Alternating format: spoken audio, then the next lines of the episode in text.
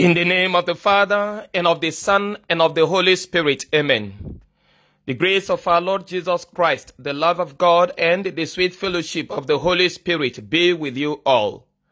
Good morning, dear children of God, and welcome to Wednesday in the third week of Advent. Today being the 15th day of December 2021. Let us plead with the Spirit of God to come live among us and inspire us in all we do.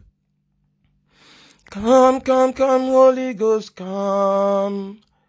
Come, come, come, Holy Ghost, come. Holy Ghost, come. Oh, come, oh, come. Holy Ghost, come. Oh, come, oh, come, come, come. Dear children of God, the title of my homily today is Jesus the Savior is in our midst. Jesus, the Savior, is in our midst.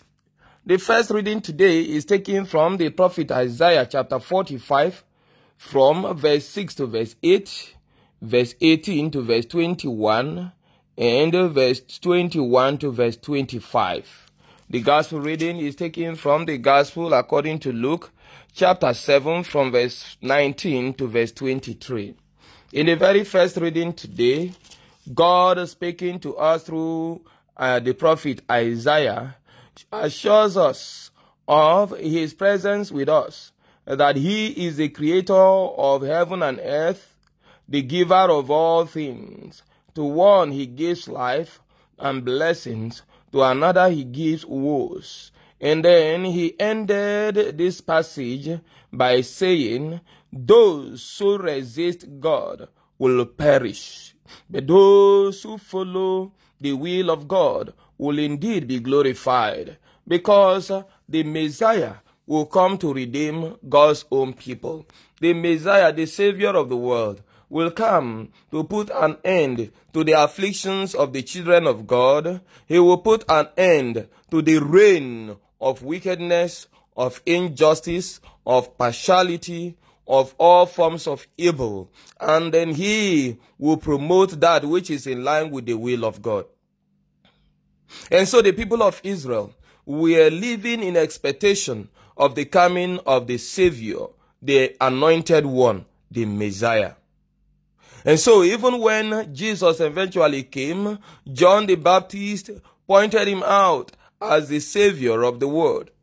But today, following the fact that John expected that with the coming of the Messiah, the Savior of the world, everything will change in favor of the children of God, that he will no longer be persecuted, the children of Israel will now be freed from their oppressors, and then there shall be no more ailments, diseases, infections, troubles of every kind. He was taken aback that he wasn't seeing all of this manifested so readily.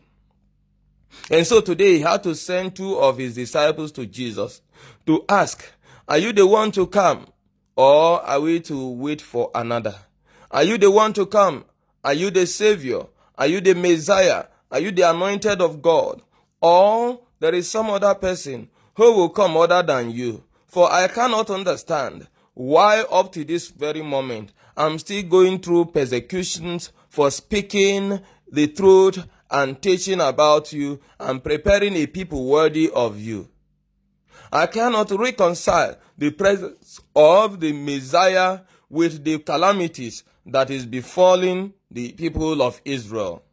That up to this very moment, you have done nothing, literally speaking, for the total liberation of the Israelites from their oppressors, the Roman authorities. You have not brought curses pains and afflictions upon those who had persecuted the children of God, who promotes vices and continue to thrive in evil. And so John asked very passionately, are we to expect another? Or are you the one? If you are the one, why haven't we begin to experience the, experience the manifestation of your person as the Messiah?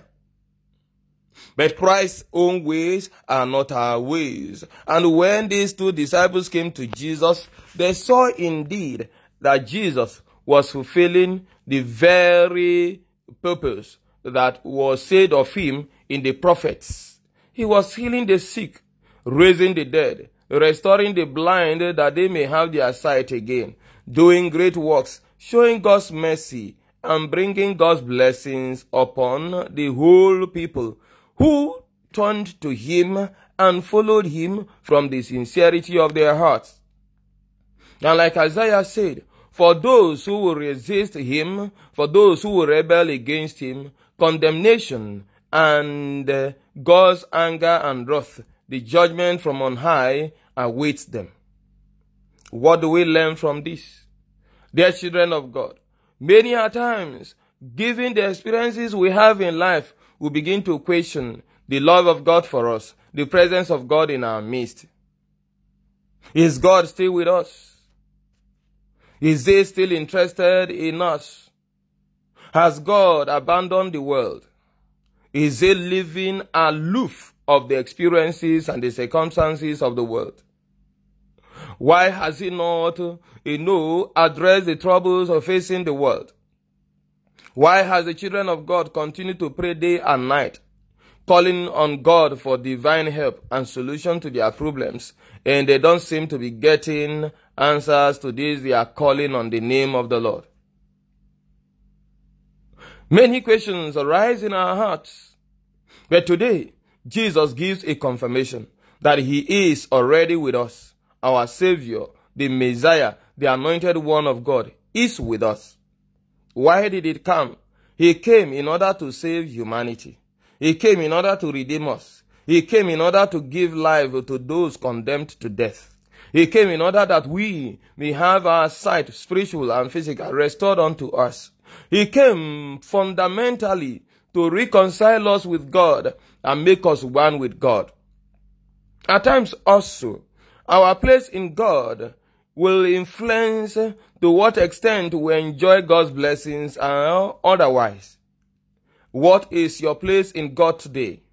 Are you truly reconciled with God? Or are you still rebelling against the will of God? Are you still resisting the voice of Christ Jesus? Or have you submitted yourself wholly to doing His will? Yes, you may not have to wait until everything work out well eh, as you would want it before you begin to seek the face of God. That will mean giving conditions to God. And it is not proper, for He is the creator of heaven and earth. He is the absolute timekeeper who knows when best to visit your case and to bless you. But know it today, dear child of God, that Jesus, the Savior of the world, is already in our midst.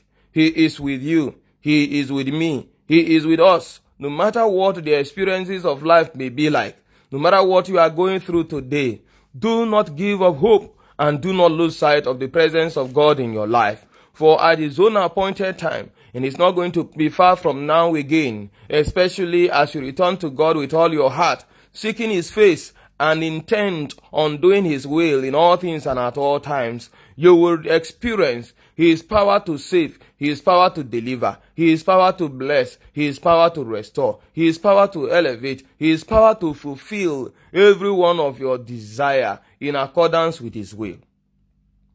And for those who will continue to stand in the way of the Lord, the God of mercy is still also showing them mercy, inviting them to come to God, kneel before his throne of mercy, and be reconciled with him, as the refusal to do that can attract his wrath and his condemnation. Dear children of God, therefore, today we are strongly encouraged to return to the Lord with all our hearts, with all our souls, with all our spirit, resolving to do his will always and he, our Savior, who has come to us, living in our midst, confirmed that he is with us. He will prove himself our God and address all our needs through Christ our Lord. Amen. The Lord be with you. The Almighty God bless you. The Father and the Son and the Holy Spirit. Amen. Be assured of my prayers and my blessings always.